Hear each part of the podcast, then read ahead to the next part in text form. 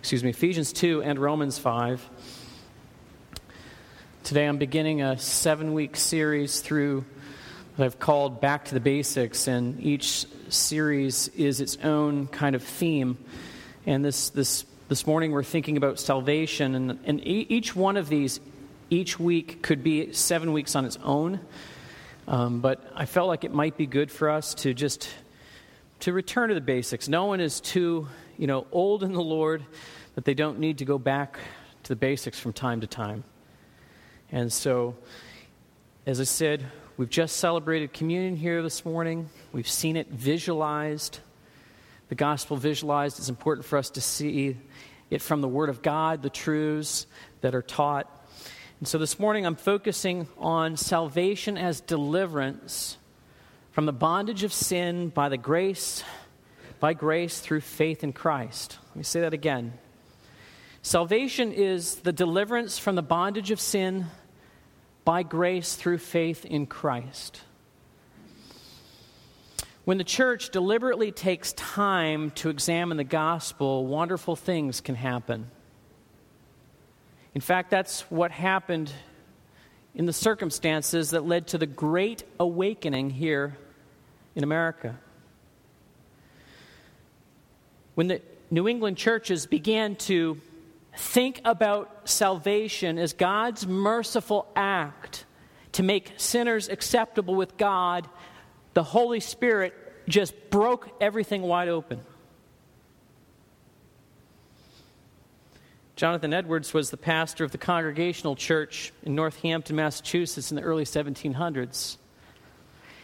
In fact, Congregationalism in those days was based on a parish system that was tied to the civil government and the community structure.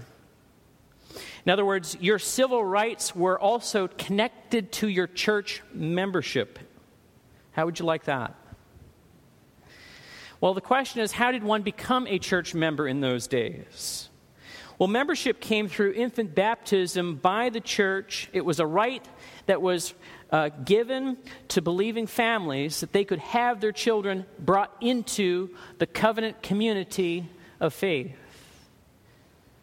It's how it was done in those days. When you came of age, you had also the right to participate in the Lord's table only if you could get evidence of God's converting work within your heart. But what's the problem with this? That worked really, really well for the first generation or so. And then after a while, another generation came that did not know God. They knew the ordinances of ritual, but they did not know God. The unconverted were attending the services, but they were not allowed to participate in the communion. And when they married and had children, they demanded of their leaders that they could baptize their children into the church. It was a real mess, a real complication. So, Jonathan Edwards' grandfather, on his mother's side, developed a plan called the Halfway Covenant for his parish. It was an attempt to create the opportunity that if someone participated in the communion, in the Lord's table, they might have the opportunity to experience God's grace by the converting work of doing the ritual. That's dangerous. Because growing up in a church participating in the elements doesn't make a person a Christian. I think we've all heard this before, sometime or another. Maybe evangelist comes into the church and says, you know, just because you're standing in a garage doesn't make you a car. It is possible to be in your church all your life and not be a Christian. And that happened to my father. He grew up in a church thinking he was a believer, going through the rituals, but yet he was not a believer. He was like Judas, actually with the Lord, but not known by the Lord. And that's a problem. But thankfully, God's Holy Spirit worked in his heart, and at 16 years of age, he became a believer. He was born again, and all of us have to be born again. There has to be a work of the Holy Spirit in our hearts by God. Edwards recognized the problem of the halfway covenant that had been created. And so, what he did was he preached a series of sermons on justification by faith alone. That your acceptance with God is formulated by Him and Him alone. And as people listened to those sermons, God and the Holy Spirit moved in people's hearts so they recognized that the mercy of God was critically necessary for them to be born again.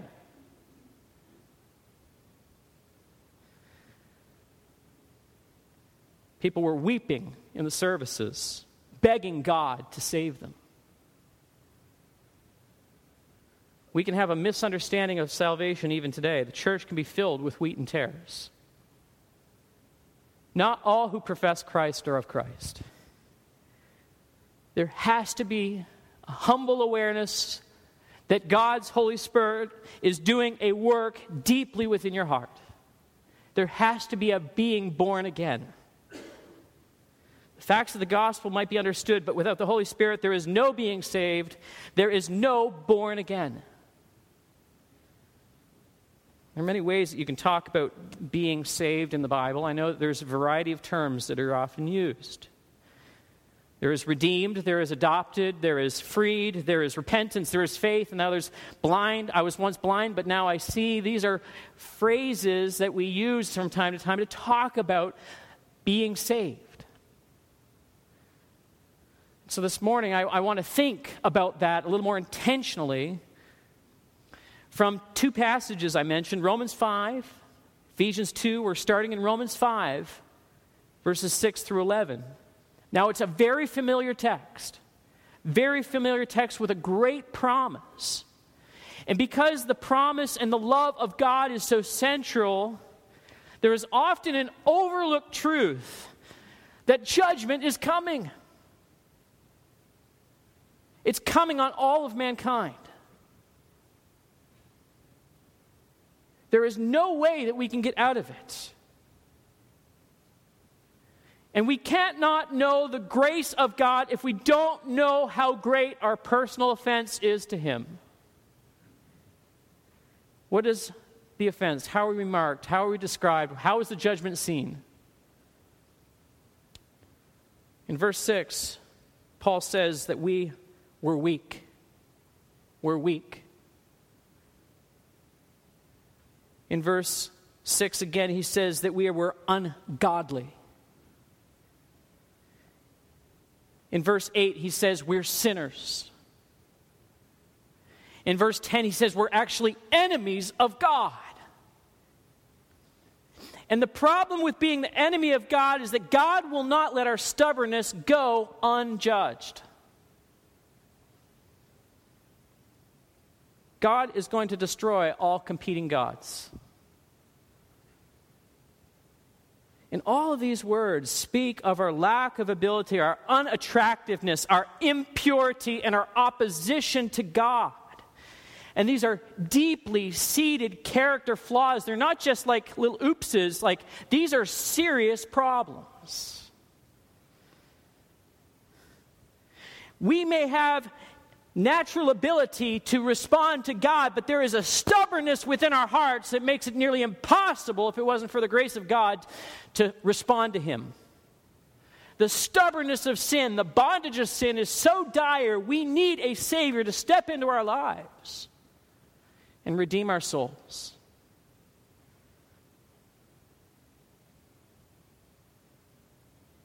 If you are an enemy of God, you cannot love God whom you hate. You and I can't make somebody love God for who he is. And so, you know what we do at times? We offer to people salvation by overcoming their resistance to selfishness. We think of things that are attractive to them and we say, well, you know, if you could accept God's gift for you, then there might be the promise of a better life for you. You will have a home in heaven. There's a mansions, there's glory in the hilltops for you. You might even be in a better financial situation. And the reason these things work with us is that they appeal to our selfish nature. And you and I have a stubbornness to come to God for who God is. He is the creator of all the world, and His authority reigns supreme. And we don't like that. We are stubborn people. This inability is caused by the bondage of sin. Drop down to verse 12, please. In Romans 5, verse 12, he says, Therefore, just as sin came into the world through one man, and death through sin, so death spread to all men because all have sinned. There is a bondage that was created by Adam that has been transferred to all of humanity. We are all sinners. We're all enemies of God. We cannot get away. We're in bondage to sin. And God is sending a cataclysmic and instantaneous judgment upon the world in which none of us will escape. God's wrath is coming, he says in verse 9.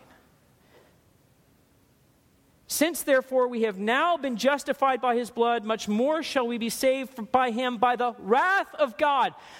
Yes, those who believe are rescued from the wrath of God, but the wrath of God is coming. That's not PC. I know. It's not warm and fuzzy. But it's the truth.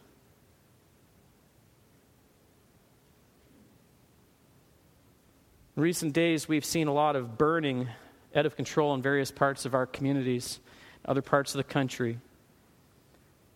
It's not necessarily anything new, just that there's a lot of people around these fires now and a lot of damage and a lot of loss. But during the pioneer days, as, as wagons would travel west, prairie fires could be seen in the distance, and if they didn't take action immediately, they could very quickly be engulfed by the flames and be burnt. So, what they did is they would stand with their backs to the wind and they would light a flame and allow a burned place to open up. And they would take all their li- livelihood and enter into the burned area so that when the fires came through, they would be saved. The fire would not burn in the same place twice. And it's in the same way that God's judgment is coming on all of us. None of us are going to be spared, and we cannot save ourselves, yet that there is one place where God's judgment has already burned. It's burned on the cross of Calvary. So that all who take refuge in the cross will be spared the judgment to come. It says, Much more shall we be saved by him from the wrath of God. It's in the cross of Christ. It's the humble awareness that we are in a bondage that we cannot deliver ourselves from. We are in a stubbornness that is so resistant to God, we desperately need Him to break us. In this text, also, yes, you see that judgment is coming upon the world, and this is the essence of being saved by God from the bondage of sin, by grace through faith in Christ God's salvation for sinners has come. In verses 8 and 9, Paul shows us that in spite of our strong stubbornness, our willfulness, Christ died for us. That means that God stood in our place. We deserve that fire to be poured upon us, and God stood in our place in His Son. And He endured that wrath. And he did this to deliver sinners from the bondage of sin. It was Jesus' sacrificial blood that was poured out to appease God's wrath. God did this so that we might draw close to Him if we humble ourselves. God draws close to those who are humble and a contrite spirit. But if you do not repent, God's wrath still abides on you. This is the gospel truth. John 3:36 says, "Whoever believes in the Son has eternal life. Whoever does not obey the Son shall not see life, but the wrath of God remains upon him.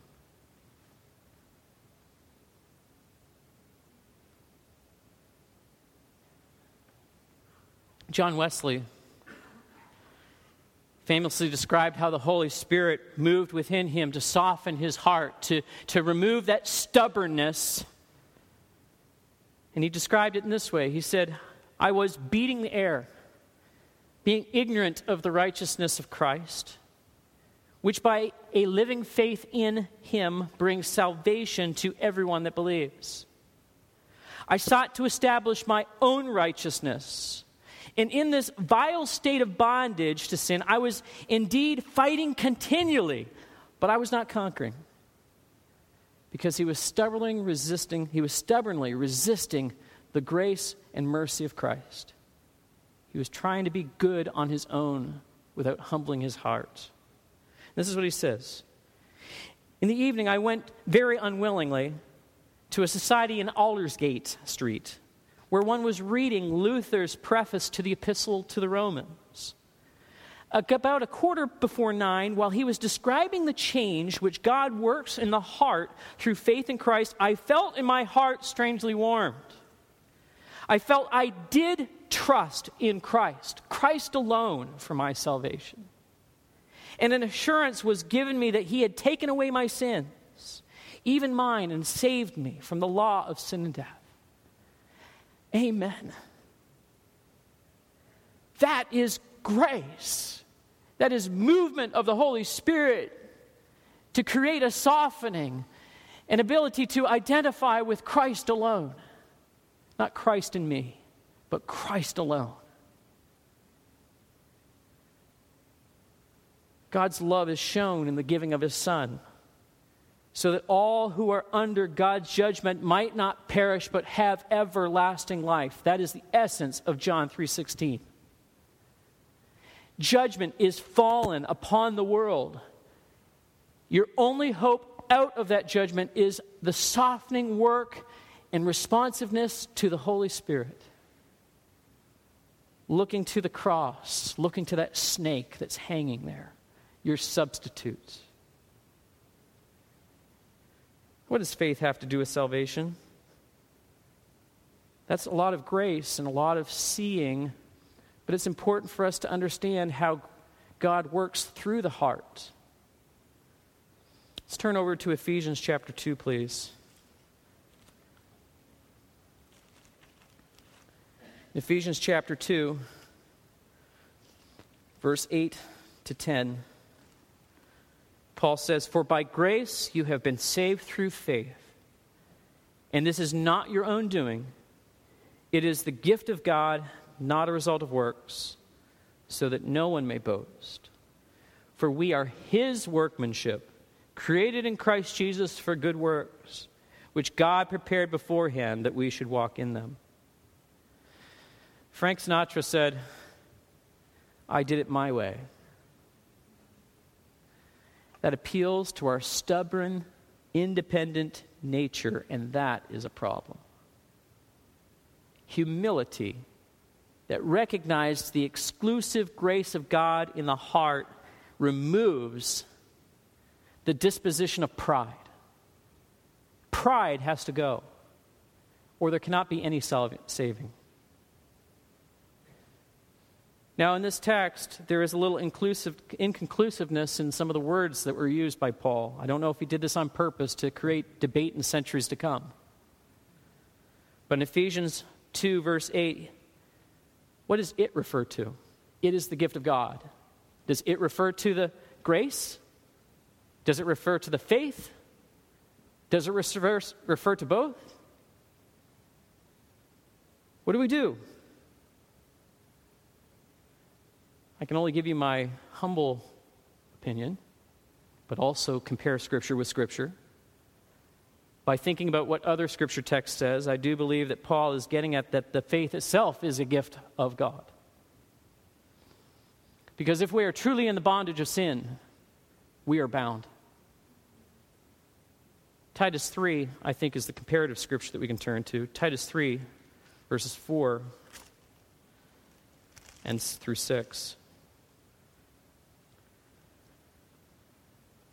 Paul says, But when the goodness and loving kindness of God our Savior appeared, he saved us. Not because of works done by us in righteousness, but according to his own mercy, by washing of regeneration, renewal of the Holy Spirit, whom he poured out on us richly through Jesus Christ our Savior, so that being justified by his grace, we may become heirs according to the hope of eternal life. There is a renewal action of the Holy Spirit that even lights the eyes to be able to see Christ for who he is. Faith is planted and it moves towards Christ. I don't know how this works. But I think it's important for us to realize that we can talk about salvation and in a way that actually paints us as the hero of the story. And we have to be so careful. Talking about salvation, I know, can be difficult because I just had a little one in my house say that she prayed and asked Jesus to be her Savior. She doesn't know all the technicalities of it, and I understand that. And I'm so thankful that she is a child of God. I mean, when a person is born, again, we don't know all that happens. I mean, just as a baby is born, I mean, it just happens. A baby is born. But there's a whole lot of things going on around that baby as it's being born. But the baby just thinks it was born. It cries you know, the old, you know, hang the baby up and slap it on the butt, you know, and it cries. They don't do that anymore, I don't think. But the reality is there's nurses, there's, there's mom is doing work, and if dad's lucky, he can participate, and, you know, and there's all this going on around, and the baby's born, and it doesn't know that there's all this going on around it. In the same way, being born again seems like something you're involved in, but as you come to grow in your age with the Lord, more and more you become aware that it was nothing of me and all of Him.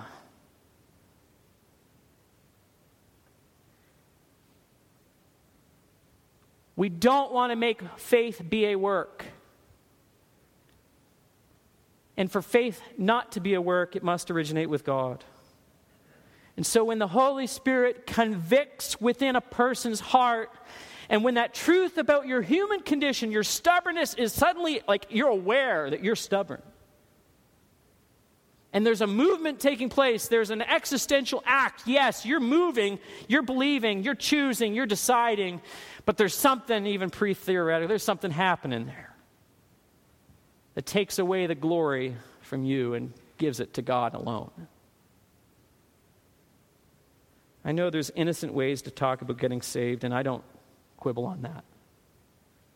But there are sinister ways to talk about faith in which God's glory is in question, and we don't want to go there. If your vote is equal to God's, then you're boasting in yourself. That's a dangerous place to be because if you're boasting in yourself, then God's not going to tolerate that boasting. He doesn't share his glory with you or another being. And your bondage is a sin which requires God to deliver you.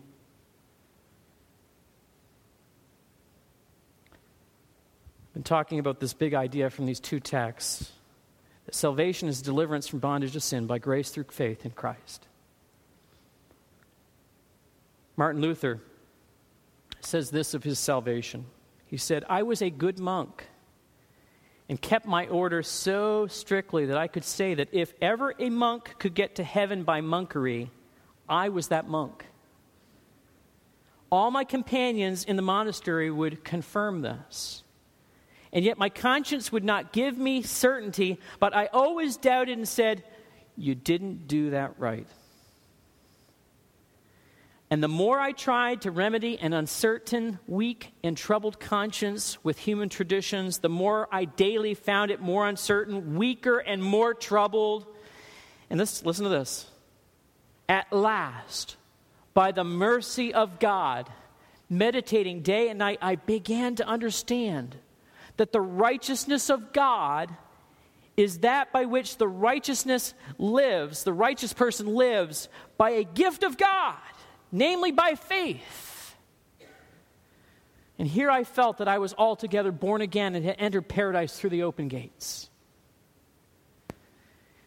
You know, maybe you're like Martin. You see that you are a sinner, but you try to renovate your life. You try to remedy it on your own. One of two things is going to happen. You're going to come to one of two conclusions. If you're trying to remedy yourself, you're going to come to the conclusion, I don't need a Savior. Or you're going to come to the conclusion, I do need a Savior. I can't do this by myself. And until you come to that, I do need a Savior, you are in the bondage of sin, and God's wrath remains upon you.